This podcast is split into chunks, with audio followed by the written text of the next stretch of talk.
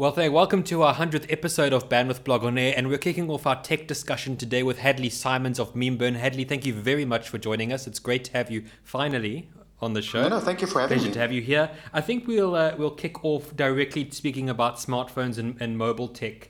Uh, we've had a very interesting year in 2017 talking about a variety of product categories, and perhaps none have been more interesting than watching smartphone design evolve a great amount in a very short space of time. Yeah. So let's kick off our discussion. What can we expect from smartphones in 2018? So I think we'll we'll see more of the uh, 18 by 9 displays because that's been a pretty huge um, thing this year. We've seen LG do it, Samsung do it, even the, the cheaper Chinese manufacturers do it.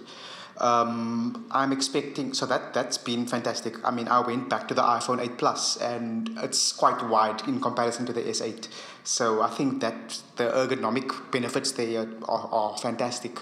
Um, and then two other factors that I think will be really big, or not maybe not big, but will definitely you'll see some. Uh, at least the first factor is AI chips. We've seen uh, Huawei do it, and Apple to an extent do it. Google to an extent do it with a with a Pixel Visual Core. So chips that accelerate uh, machine learning for offline machine learning or, or that sort of thing.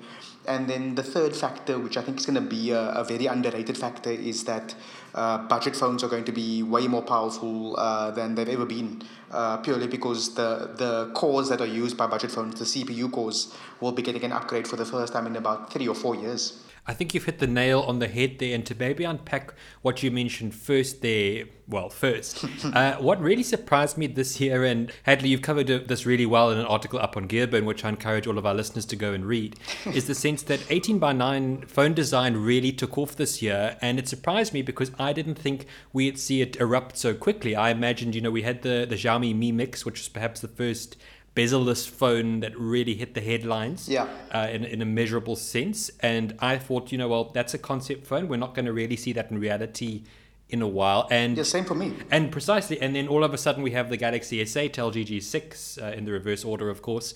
Uh, and it seems now this is a, a thing here to stay. And perhaps what's most exciting is the fact that budget or entry level Chinese manufacturers are adopting this display uh, ratio as well, which I think is particularly fascinating. And it'll hopefully mean I, th- I feel that that display ratio might come down to the mid range or budget end of the market. Yeah. Theunis, what do you think? Um, yeah, Bryan. So I, I completely agree with that. I think um, we, we've already seen that starting to happen with the with the lower to mid tier devices starting to get the screen ratio with the likes of LG with the Q6, kind of porting that down to their mid tier uh, mid tier device. And I think it might be a pretty good seller in South Africa, especially with them um, kind of throwing in the the watch style in in, in that deal.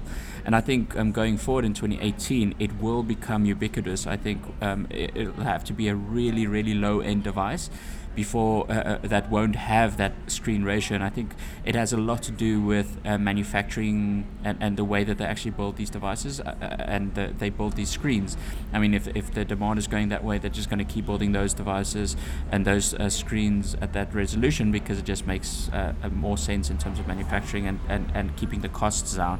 So I don't think we're going to see 16 by 9 screens in, in a couple of years' time. They should be all but dead, I think. It'll be interesting to watch the evolution of this and speak speaking to the second point Hadlee raised, here's a fear I have. Before, this... before you do though, before you do though, it, sorry. Um, the interesting thing is, I was checking up uh, MediaTek's uh, budget chips, the P series that were announced, the P23 and P30 and they specifically support a maximum resolution of 2160 by 1080 which is the 18 by 9 resolution. So i would not be surprised to see dual cameras and 16 by 9 phones in the mid-range uh, next year. That actually leads me to another point that is, is sort of concerning me in the smartphone industry is that we've seen ai chipsets debut in a number of players we've got apple's a11 bionic we've got the kirin 970 from huawei and as hadlee alluded to google's got its own sort of uh, ai neural processing platform for uh, image specifically. And something that, that, that perhaps at the Huawei Mate 10 Pro launch worried me slightly is the fact that Huawei punted often and loudly the fact that developers could get on and board with this chipset. Now, we already have the problem with Android skins and fragmentation, never mind getting an Android update. And what concerns me is are we arriving at a space with mobile chipsets where every manufacturer is going to demand developers to optimize specifically for their devices? And obviously, this is easier to do for uh, you know companies that have somewhat of a monopoly on the market, like Samsung and Huawei in certain smartphone markets. But I do wonder, are we sort of misleading or, or heading in the wrong direction with mobile AI? Because I feel that this is could be an improvement that could holistically improve smartphones and not sort of be segmented between brands. Um, I, from my side, I think uh, it's going to be it's going to be interesting because it seems like kind of like when dual cameras first became a thing, and even now you still see every manufacturer has their own kind of take on dual camera systems, give or take, and you don't really see Android apps that take advantage, third party so to speak, that take advantage of you know the dual camera stuff. So it's I see a few parallels there as well because um, although the the one advantage I suppose is that uh, for Huawei, for example. Um, is using Google's TensorFlow and uh, a couple of other open platforms.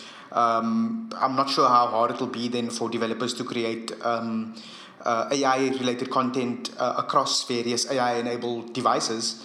Um, but I think, at least from that point of view, comparing it to how dual cameras have proliferated, I think it'll be probably a little bit easier. But I'm not a developer, so it's it's like I would say the jury's still out. I think let's touch on a point you raised there, Hadlee, about dual cameras, and that's perhaps the other thing that's caught on in, in smartphone design.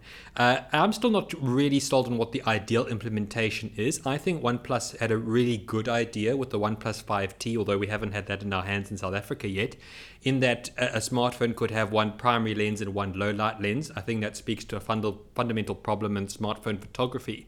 What are your thoughts? Do you think there'll be a clear cut winner in the future, or do you think varying camera setups will always be sort of the marketing punt behind each brand? I, I think that the more the merrier. That's kind of my, my, my feeling always when it comes to consumer technology. And I'd love to see different companies kind of go through, uh, go to different paths and, and, and try to perfect that, that technology. I mean, uh, uh, for me personally, and this is obviously a very subjective opinion, but I, I very much prefer um, the secondary wide angle lens. Um, and I think that LG have done a brilliant job at doing that with the G6 in the first place. And then what we saw with the, uh, with the V30 as well um, I, that that I, I, just think that adds so much to your your camera um, capabilities in terms of just finding that great shot because uh, it just gives you a whole whole new view of the world and um, they've done a great job at, at restricting uh, at restricting that that f- uh, fisheye kind of effect that we had um, with, with other wide angle lenses in the past.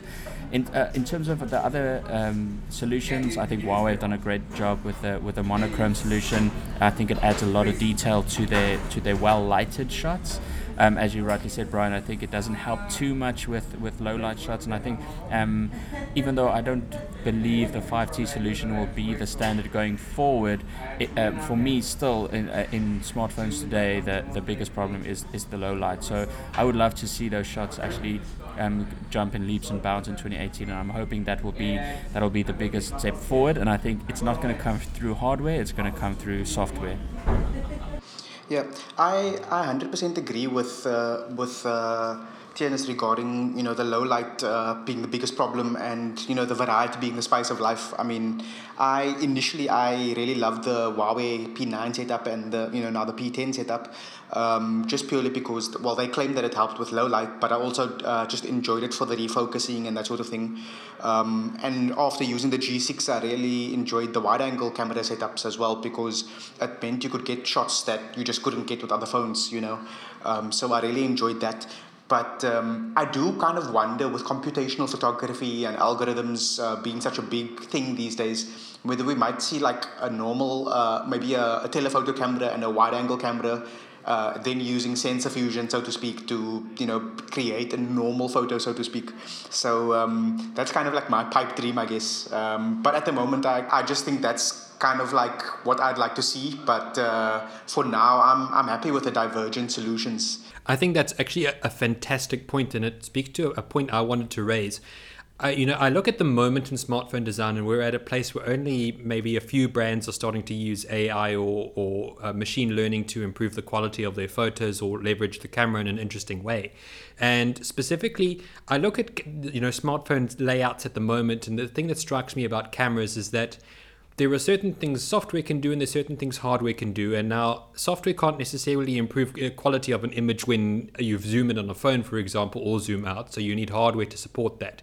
However hardware i don't think is particularly useful really when it comes to low light shot uh, shots. I think you know software has a greater role to play there and I sort of sort of wonder if, like you say, we'll see a convergence of these features in, the distant future. Uh, and that's sort of my hope. I think the, the fusion uh, sensor idea you have there is is particularly novel, and that's the kind of setup I could see working in the future. Yeah, it's it's definitely not going to happen probably in the next year or two, but um, it's it's certainly something that would give you the best of both worlds. Uh, on paper, at least, but it's it's a significant hill to to to climb, so to speak. Um, and then you even you even seeing, I mean, the likes of um, Huawei and uh, you know Google and all these guys like just using you know various machine learning algorithms or just traditional software processing to to create great things out of you know in Google's case a single camera. So um, I still expect single cameras to be to be around for for a long time as well because you know, sometimes two isn't better than one, uh, I guess. I think we can pivot to another interesting topic that segues quite nicely from this, in that we've had an interesting year in technology insofar as product categories are concerned. We've spoken a whole lot about AI, um, virtual reality, augmented reality made a big splash at the beginning of this year, and that sort of fizzled out as brands haven't really made a strong play in it. Uh, mobile is still around, we don't expect that to die, and tablets are limping on through the iPad. Now, Hadlee, what do you think the big tech categories will be talking about in 2018 are? Oh, I mean, everyone is trying to push virtual reality.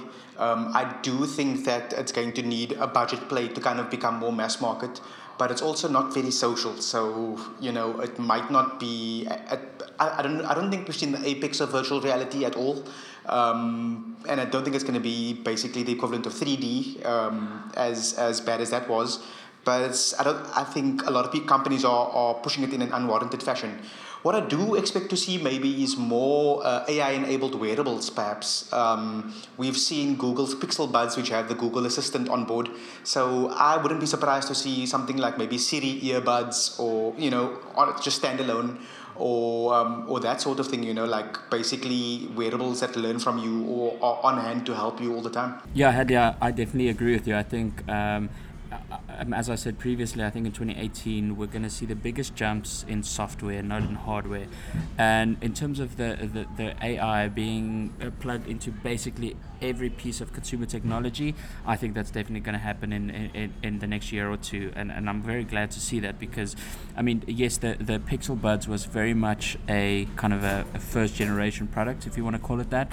But I think they did a hell of a job to, to get that translator working you know decently as as, as good as uh, Google Translate can work. And and I think that the solution is quite novel and I think it'll work very well going forward as they refine it. And and the great thing about that is um, with Google Translate they had to rely on a lot of people um, inputting text for them to make their, uh, their, their translations better.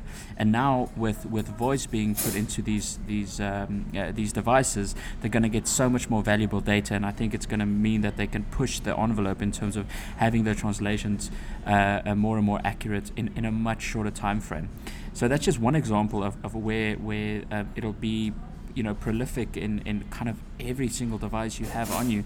I mean, if you think you have your, your smartwatch and you have your uh, obviously your, your your smartphone and you've got your laptop and maybe you've got a tablet and a smart TV and I mean it's it's gonna it's gonna start to be kind of everywhere.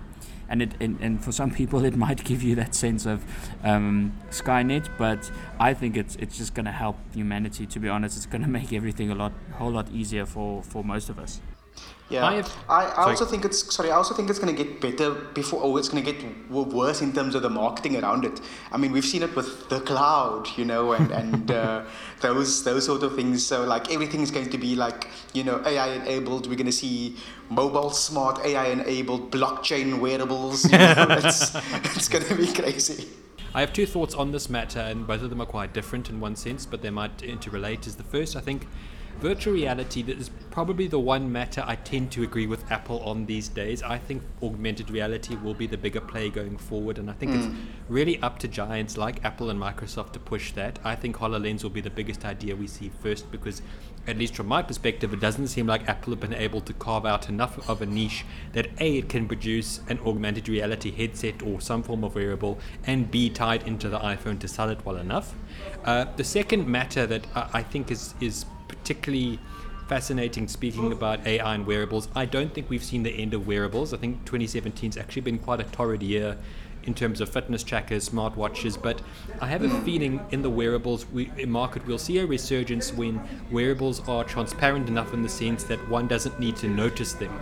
You know, the defining trait of a smartwatch is that someone sitting next to you can immediately pick out you're wearing one. And I kind of feel that's the fundamental problem is that you, you feel so, quite self conscious about wearing it or it's too expensive to obtain. Yeah. They should melt into your clothing essentially.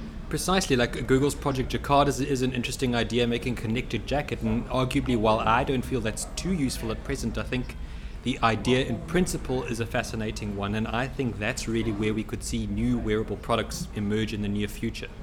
Yeah, yeah, definitely. I think it's it's it's going to be one of it's going to be exciting next year. I think, and uh, beyond just looking at kind of, you know, I think we've only started to think. I mean, you you mentioned uh, Google's uh, Project Jacquard, and um, you know the amount of you know we've seen things like smart belts and all these kind of things at CES, uh, smart pens and all this kind of stuff. But I, I do think once that kind of and I think the initial hype has, has died off, and I think that's when you're going to see like the the meaningful innovation come once everyone kind of hops off the bandwagon and starts to really think about carefully how they can use this tech.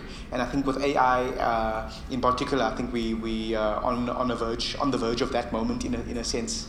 I, think you hit the nail on the head there, Hadlee. I think we are on the verge of something really cool, and and um, I mean on on on the show, uh, Bryan and myself have uh, on a, more than one occasion spoken about. You know that sometimes it, it feels a little bit lethargic this industry.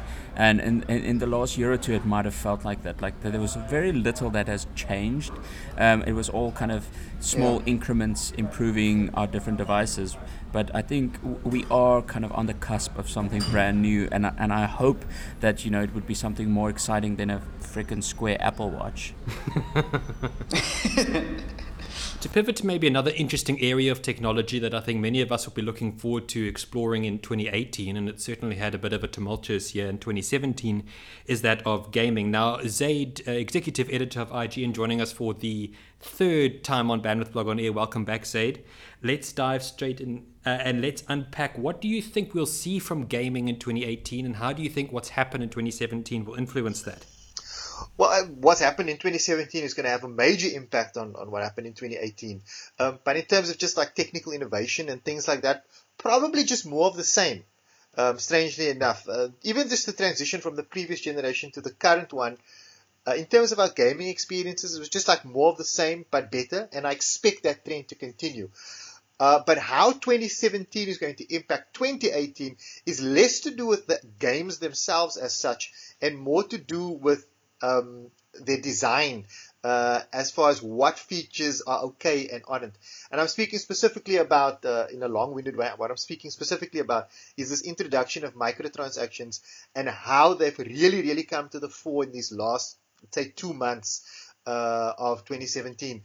Um, you you may or may not have heard, but there was a huge a huge scandal regarding Star Wars Battlefront 2 um, and I, uh, you know when Zaid, when you know when you pronounce it scandal, that's a big one. Yeah, it's a it's a big one. no, it was definitely a big one. It's it's it's funny enough. It's the problem that that um, that Star Wars Battlefront 2 highlighted isn't actually a new issue, but I think just because of the cachet of the Star Wars brand is what brought it to the fore and got it covered in publications such as the New York Times, the Washington Post. Uh, you know, it wasn't just relegated to the gaming uh, uh journalism circles. Uh, but for those that maybe don't know, uh, what happened with, with Star Wars Battlefront 2 was that uh, the publishing company that uh, that put it together called EA uh, decided to implement microtransactions and loot boxes uh, within the game. Now, those aren't new things; they're quite common in mobile gaming, and they do feature in some of EA's other games. And in fact, in a, a lot of popular games already have them. PlayerUnknown's, Battlegrounds features them. Uh, Overwatch is a, a, huge proponent of it. And of course, Dota 2 and games like League of Legends rely heavily on that as their business model. What made it different though, where, where Star Wars Battlefront took it into a whole other level, is they implemented a progression system within their game. Uh, basically, the, the way players would level up and become stronger and better in the game. And they kind of tied that heavily into this idea of microtransactions. They created a scenario where players would players would actually have to buy new um, uh, buy their way to becoming better. So it wasn't just a case of more play would give you new abilities. You uh, you would actually you could buy uh, equipment that cost real money to be able to improve your game, and that created a situation where the game suddenly became pay to win. So if you had more money, you could buy better equipment and ergo be better at the game. You were literally paying to be better. And that's bad enough on its own. But what made it worse is, is that it was never a case of you just buying a better gun or better defenses or a better spaceship or whatever. The mechanism for purchasing was actually done via loot box. So a loot box basically you, it's like a lucky packet really. You'd buy something, yeah, you, you'd buy something, you wouldn't actually know what was in it. It may or may not have been something of quality, but the, you know, the, the money, the money that you spent remained the same. Could be anything from $10 to $100. And you'd never actually know what you were getting. Um, so that added like an additional dimension. So how do you actually improve in the game? And it caused a huge, huge, as I said earlier, huge scandal. Up to the point where Disney, which owns the Star Wars brand, actually got involved. Um, and what we ended up was a situation that on the day of launch, the very day of launch, uh, EA took the decision to actually remove microtransactions from the game. Um, and yeah, that's the state that we are in now. I think going forward, there's going to be a lot more talk about how to actually implement this system into games. And uh, I think that's something that's going to stick with the gaming industry for a while. I, I think I suppose at the end of the day, it's really a debate around scale. You know, maybe I could be very wrong about this. Maybe either you Hadlee or, or you Zaid can correct me on this. But I mean, ten years ago when it came to gaming, uh, you know, it was at the stage where it was enough for a developer to produce a game, sell the game as one asset, and then at least recoup their funds and make a profit from it. I think now games are at the scale where you have this massive development team, huge costs, and it's not just enough to sell a game anymore. There has to be some form of revenue model. Not that I'm agreeing. I think the, the Star Wars Battlefront 2 loot boxes are the right idea. However, it's, it seems to me there's a console or at least a, a, a, company that's sort of going in an interesting direction with this. They made a huge splash this year with the Nintendo Switch, which I'm not really a gaming aficionado as either you are, uh, either both of you are, but I think it's an interesting platform. Like it's really fascinating to have a, a real mobile console. And it seems to me Nintendo have sort of made huge waves this year by doing something differently to what PlayStation, Xbox, or PC gamers are doing. Yeah, definitely. I think uh, on my side at least, uh, I don't know about you, Zaid, but um, I found the fact that I could play Skyrim on the go, or even just having a current generation game like Doom on the console. Yes, the Nintendo Switch isn't as powerful as the PS4, Xbox One. It's pretty much you know kind of in between Xbox 360 and Xbox One. Um, if that, it's using old mobile graphics tech, you know. But uh, the fact that I could play these games on the go was really was really fantastic. And uh, Breath of the Wild and the Nintendo Switch, uh, that kind of launch period alone for me will be probably uh, one of my maybe my top three uh, gaming moments of the year. I'd have to say. Yeah, I think the the you know I have to agree with that. The the Nintendo Switch kind of lit a not I wouldn't say lit a fire, but it, it, it, it's one of those times where um, the technology, the hardware actually changed how we were playing. Um, it is there is something fundamentally enjoyable about knowing that you can sit in your in your TV room or whatever and play this triple A high quality game on your television and then just is just oh, I need to go somewhere now, then just take it with you. Um, and that was never, you know, that was never something you could do before. But I think the other thing also that Nintendo also proved with the success of the Switch is that um, they were clever in two respects. Aside from you know implementing the whole uh, uh, mobile aspect to it, the other thing that they also did that was really clever is that they they drip fed their um, games throughout the year. They didn't create a situation where all of their games were suddenly available all at once. People complained a lot when the Switch, you know, the one complaint that people complained a lot about when the Switch launched was that, oh, but there isn't a lot to play. There's just, there's just Breath of the Wild. There's just Breath of the Wild and Snipperclips. And I think there was one um, other, uh, one or two, uh, Bomberman. Uh, Oh, yeah, Not that's right. not Yeah. mentioning the Nintendo games where you had to milk a cow. Yeah, yeah, yeah. yeah, yeah, no, One no, to switch. well, yeah, that's, that, that's more an advanced tech demo than a game in and of itself. Yeah, it's But- like but yeah, there, there, Yeah. there was there was that complaint. Oh, there wasn't a lot. But you know, over time, with what we discovered is this was actually a very smart play on their part, because because there was only Breath of the Wild. If, if memory serves, that game had an attach rate of 105 percent or 110 Yes, more people bought the game that- than the console. more people had bought the game than the console because they knew they were going to get one. So that spoke to the quality of the game. But what also happened as a consequence of that is, that people had time to play that game. And once something new came out, they didn't have to choose. It's like now ti enough time has passed, I'm able to save up more money. Now I can get uh, uh, Super Mario Odyssey, or I can get ARMS, Split- or I can yeah, get yeah, Splatoon. They were quite clever in doing that, and they managed not only their own titles, they managed that same kind of drip feed system with with uh, you know Third, third, parties. parties. and so on. Yeah. So the, they they created a situation for themselves where you never had too many high quality games out at the same time.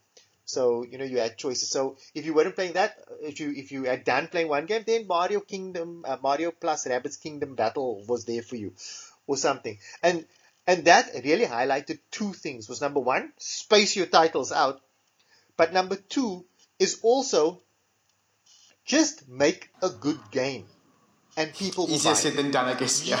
It's like which yeah I know which is uh, you know easier said than done, but you don't have to add all these other gimmicks Yeah. and microtransactions and all of these other things in there as well. Yeah, build If it and they will come. you yeah, you, you build it and people will come, and it's it's you know the evidence is right there, um, and I think that's one of the important lessons to take away from Nintendo's success this year. In, in saying so, I think probably sorry, uh, sorry, Bryan. My maybe It's maybe my biggest concern is um, maybe just next year if they will be able to maintain that same momentum because um, you obviously you've you've you've Nintendo's apparently upped production to meet demand. And uh, you know there are a couple of games that you know Wolfenstein and uh, I think Metroid Prime, which might even be 2019, but I can't think off the top of my head what other games are coming out in 2018 for the Switch. Yeah, yeah, you know that's that is a very good point, but I don't think they really need to you know, for next year. They don't need to seed too many titles. They, they you must remember the Nintendo Switch also launched at an unusual time. Yeah, Uh, yeah. You know, typically, typically, uh, video game consoles tend to launch uh, within about three months of the Christmas season. That's Yeah. what you normally do. Um, you launch at that particular point in time uh, so that you can get all the Christmas sales, and that's why you also need to have a lot of uh, choices as far as AAA games is concerned, and that's what you do. Um, this game launched in June, if I'm not mistaken. Um, you know, Uh, March, June, March July. actually. March. Uh, yeah, uh, March. Switch, That's yeah. right. Like nobody launches a video game console in March, but it gave them, like I said, it gave them two things. It, no one, they weren't competing with anybody. Uh, they had a lot of space to be able to launch their games, and I think what you'll find now is is that they're probably going to do gangbuster business um, in Christmas. Uh, and they have, and now they've also given people a lot of titles that they can purchase from, but they don't have to worry about that sense of competition between the titles because they've already sold 6 million units of Breath of the Wild and 30 million units of this game and that game. So any additional sales they make now is a bonus.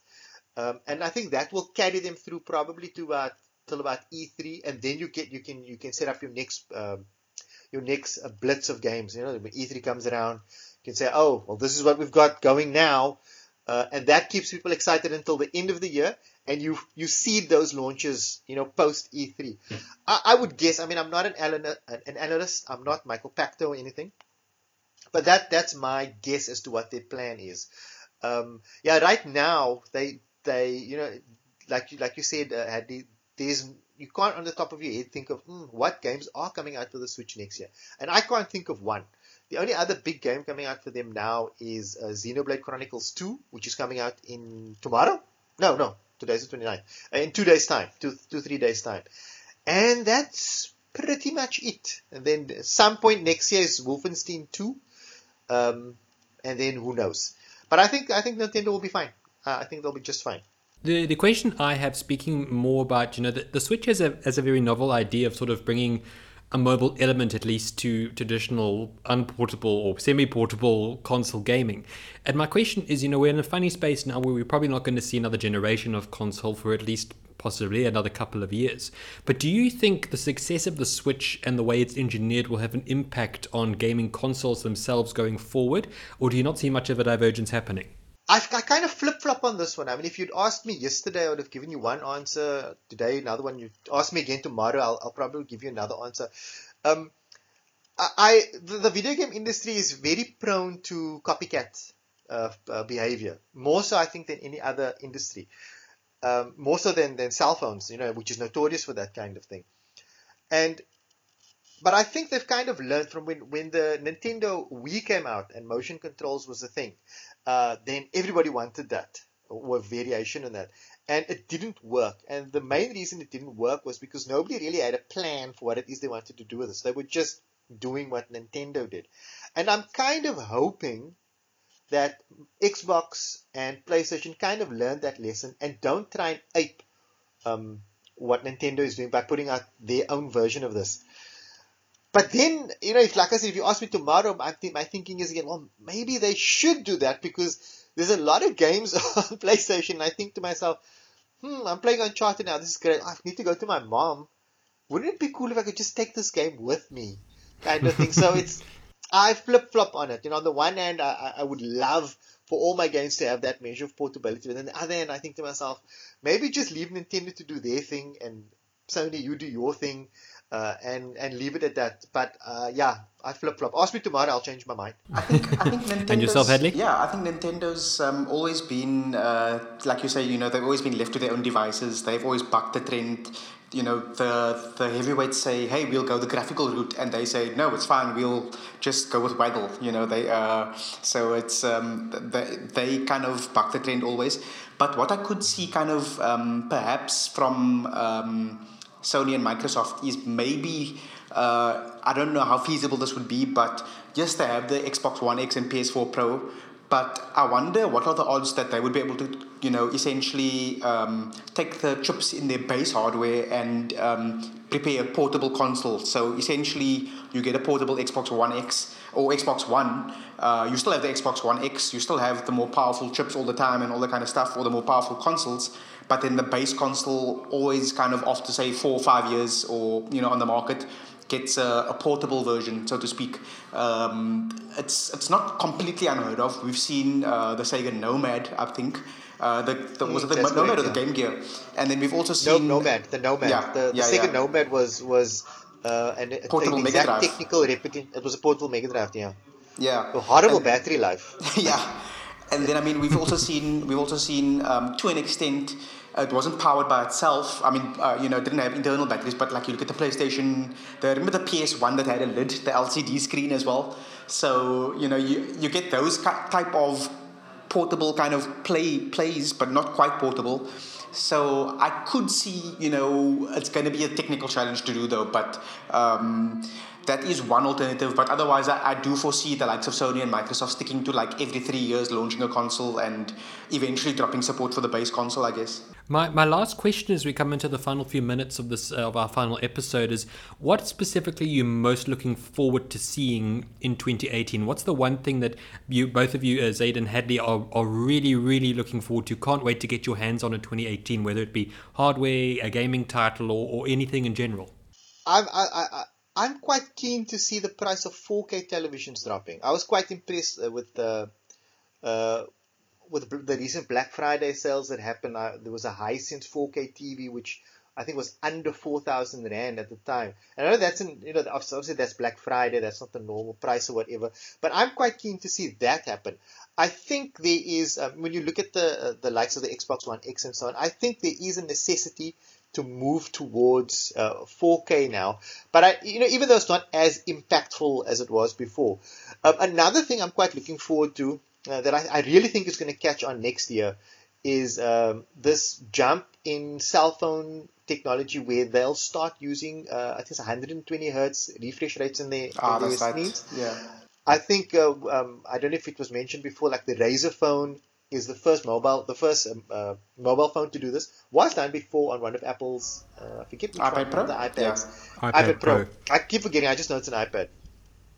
uh, but I think it's one of those few things where uh, it will be, you know, one of those moments where you can put devices side by side and actually see an improvement. I think that's something that I'm also quite looking forward to. In fact, I think that's probably going to be the trend for cell phones next year. Um, these last few years, the, you know, when, whenever there's an improvement in cell phones, nine times out of ten, the feature's aesthetic. You know, it's not, not actually functionally better. Um, but 120 megahertz actually ticks both those boxes. It is functionally an improvement and aesthetically better as well. So I think that's something we can expect to see uh, next year. Is there something, you know, like one specific device or gaming title or something that I'm really looking forward to next year? Um, not necessarily looking forward to, but quite curious about is uh, Hideo Kojima's new game Death Stranding. I am hella curious to know what that even is. Um, yeah, you know, he's such a video game author. Who knows what he's coming up with? For all we know, it might even not even be really be a game. Um, but I'm quite curious to know what that is. Um, yeah, Hadlee, I don't know what what what are your what what are you looking forward to? It's like you hit the nail on the head with uh, 120 hertz and uh, 4K, cheaper 4K TVs. I mean, um, if I were a smarter man, I would have gone for those options. But um, you know, on on my side, I'm kind of keen to see the the the what what happens on the budget smartphone side of things. Um, I'm keen to see those premium features come to to phones. Like I mean, we haven't really. We've I mean, FNB's phone, the the Connexus X2, which is which seems tentatively to be a good phone. It's based on the ZTE Blade V8 Lite, I think, another ZTE phone.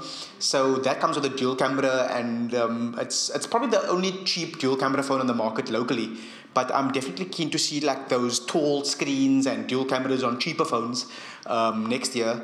And then the other the other big thing I'm looking forward to seeing, still staying with smartphones, is you know maybe we don't see it next year, but um, I'm looking forward to that killer app for having an AI chip on your smartphone. You know the app. I mean we've seen a taste of it with Microsoft's translation app on the uh, the Huawei Mate 10 Pro.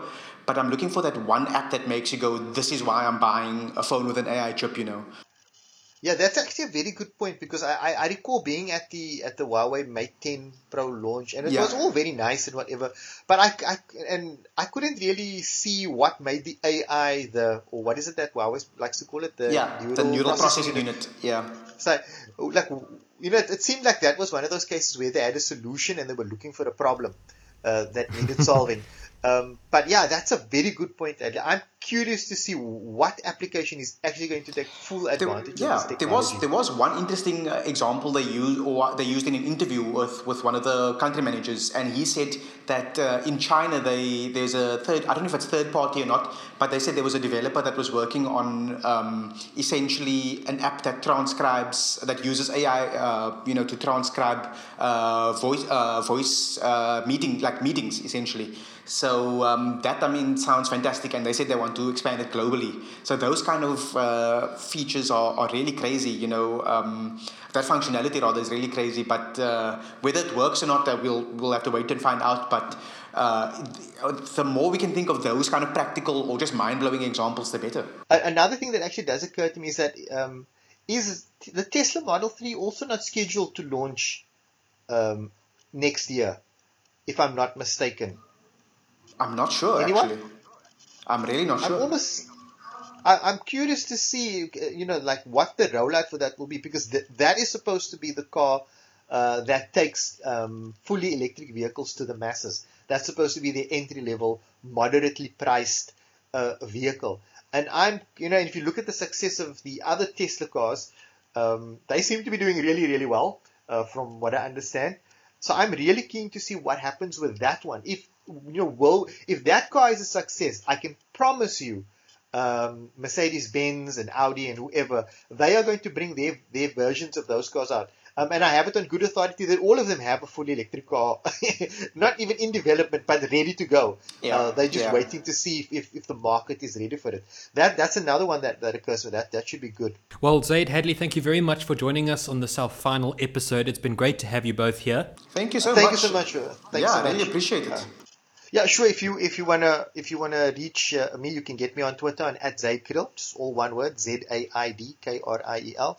It's usually just kittens and and, uh, and animal pictures, but maybe there'll be some gaming news in there as well. And of course, if you want to know anything uh, the latest in gaming, so just go to ign.com uh, and you'll find out everything you need to know there.